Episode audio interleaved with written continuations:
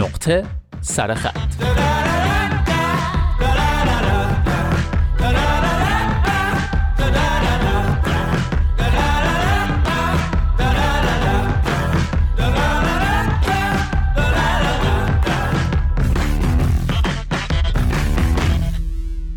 دوستان برای نقطه سرخط این هفته مطلبی رو انتخاب کردم با عنوان عجیب هرزنگاری فلاکت و فاجعه. نوشته دکتر فردین علیخواه جامعه شناسی که نوشته های به قول خودش به از قلمبه سلمبه گویی اما بسیار قابل تحملش رو در کانال تلگرامش منتشر می‌کنه. ازتون خواهش می‌کنم نقطه سرخط امروز رو با دقت بیشتری گوش کنید و واقعا در موردش فکر کنید. این شما و این هرزنگاری فلاکت و فاجعه نوشته دکتر فردین علیخواه. با اندکی تصرف و تلخیص.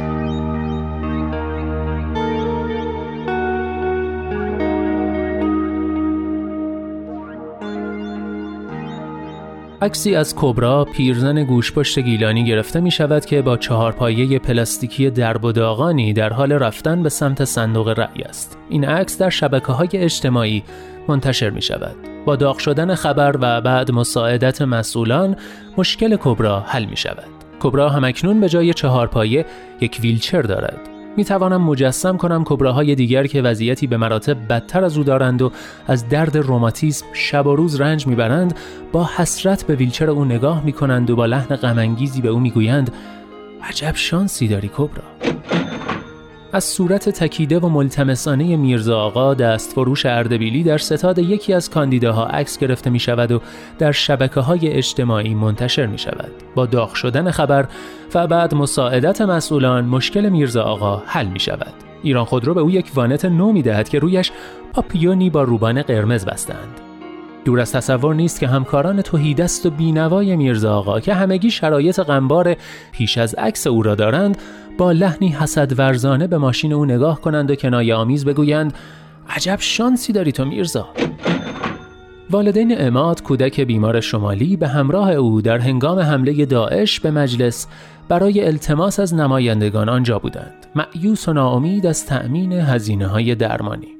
خبر ناتوانی مالی آنها در شبکه های اجتماعی منتشر می شود و با مساعدت مسئولان مشکل والدین اماد در تأمین هزینه ها حل می شود.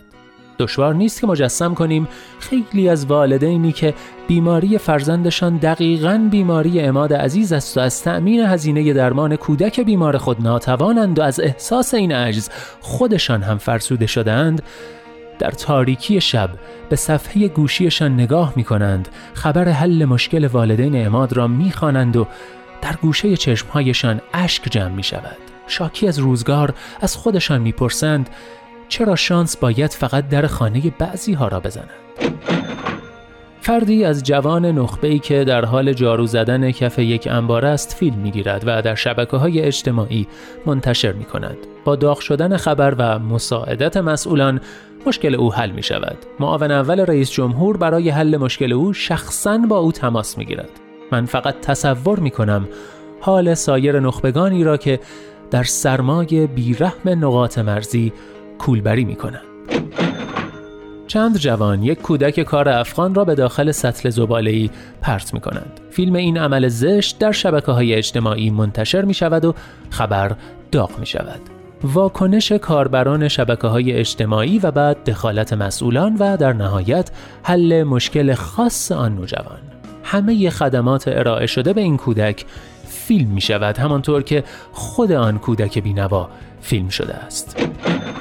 و حالا پیرمردی دستفروش در مقابل ورودی مترو در فیلمی زار و نزار از استیصال خود برای تأمین هزینه های زندگی می‌گوید و باز توجه شبکه های اجتماعی و موضعگیری مقامات و ظاهرا حل مشکل این پیرمرد.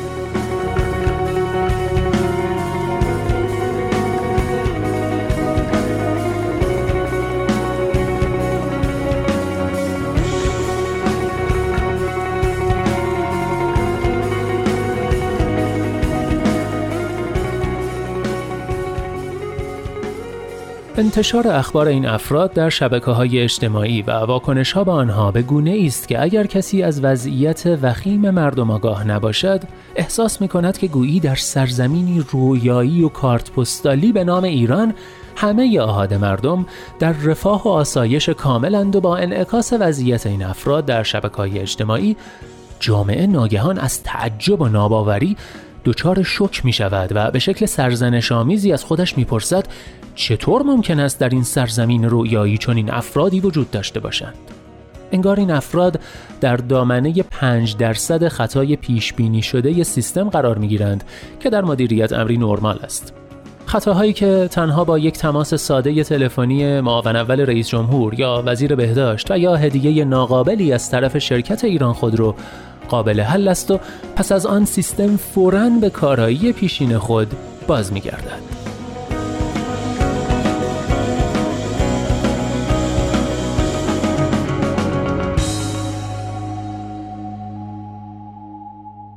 بی تردید شما هم به سازوکار نهفته در حل مشکل این افراد پی برده اید. مهمترین ویژگی این سازوکار عبارت است از مبتنی بر شانس و اقبال بودن، مقطعی و گذرا بودن، احساسات گرایی یا سانتیمانتالیسم، بی برنامه بودن، جوزدگی، نقطه‌ای بودن حل مسئله و مهمتر از همه دوربین محور بودن. برای توصیف ویژگی آخر ترجیح میدم از اصطلاح دلسوزی رسانه‌ای شده یا از انسانیت رسانه‌ای شده استفاده کنم. به این دلیل از این اصطلاح استفاده می کنم چون بخش قابل توجه و شاید صد درصد موضوع به واسطه رسانه ها و در رسانه ها شکل می گیرد و پیش می رود. در اینجا فقر و فلاکت به واسطه رسانه بازنمایی می شود و مقصد نهایی نه حل مسئله بلکه پدیده لایک است. برخی محققان رسانه های جمعی برای شرح نقد تیزبینانه خود به برخورد سطحی رسانه ها با فلاکت و فاجعه از اصطلاح هرزنگاری فاجعه استفاده می کنند و منظور نمایش هیجان انگیز، شورانگیز و تحریکامیز فلاکت و فاجعه با اهدافی کاسبکارانه است.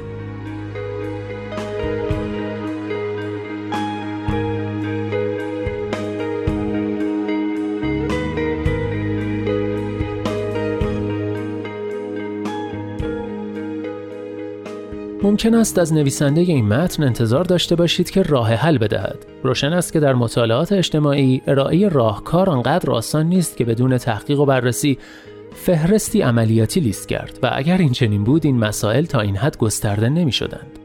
ولی به نظر می رسد حتی امکان می توان به وضعیتی متفاوت با آنچه گفت اندیشید. در این خصوص دو نکته قابل ذکر است. نخست آنکه آگاه باشیم. در سالهای گذشته مؤسسات تصویری و افراد به اصطلاح رسانه‌ای در فضای شبکه های اجتماعی به ویژه اینستاگرام ظهور کردهاند که به محض انتشار چنین تصاویر و اخباری در رقابت شدید با یکدیگر تکرار می کنم رقابت شدید با یکدیگر به سراغ آسیب دیدگان می روند و با احساسات گرایی و سطحی گرایی بازارگرمی می کنند و از فلاکت و فاجعه برای خود نردبان ترقی می سازند. دوم افراد دلسوز و با وجدان در شبکه های اجتماعی به جای تمرکز بر حل مشکل شخصی میرزا آقا یا کبرا یا اماد این پرسش جدی را طرح کنند که برای مثال چرا کبراها به عنوان یک قشر و نه یک فرد نباید در دوره سالمندی ویلچر داشته باشند و از مقامات مسئول در آن عرصه پاسخ بخواهند و از آنان طرح برنامه مشخص با تاریخ مشخص اجرایی مطالبه کنند. بدون تردید این موضوع نفع جمعی بیشتری خواهد داشت تا اینکه یک نفر بر اساس شانس و دیده شدن نفعی فردی ببرد. ضمنا اگر کسانی دوست دارند به چنین افرادی کمک مالی داشته باشند تلاش کنند تا انجمنهای غیردولتی داوطلبانه فعال در این عرصه را بیابند و پولشان را به آنها بدهند. این انجمنها حتی امکان تلاش می کنند تا ابتدا شرایط و وضعیت افراد آسیب پذیر را اولویت بندی کنند و با تجمیع منابع به تعداد بیشتری از آنها کمک کنند.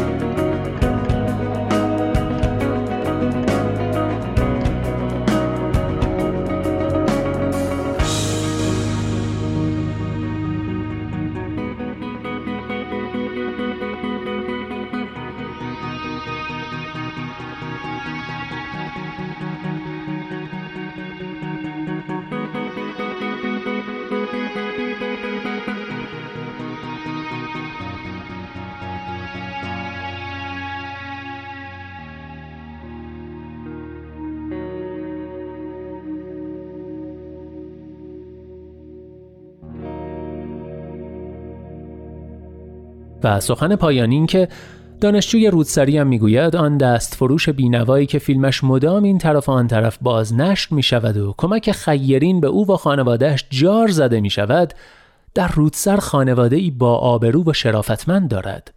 کوچک کردن آدمها را متوقف کنید.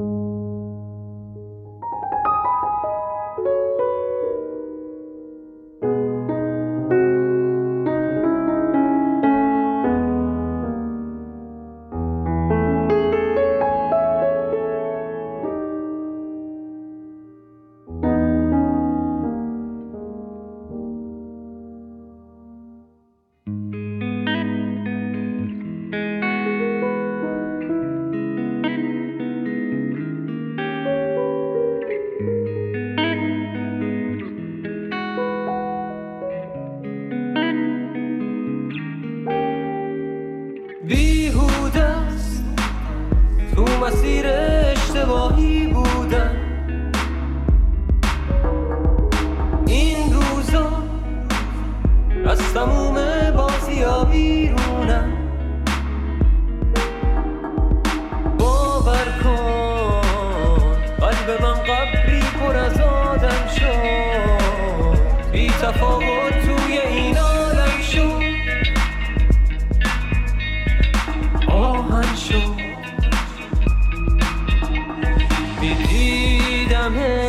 دلم رو پای یک درخت بی سمن. نشسته بود تا شاید یه روزی سهم هم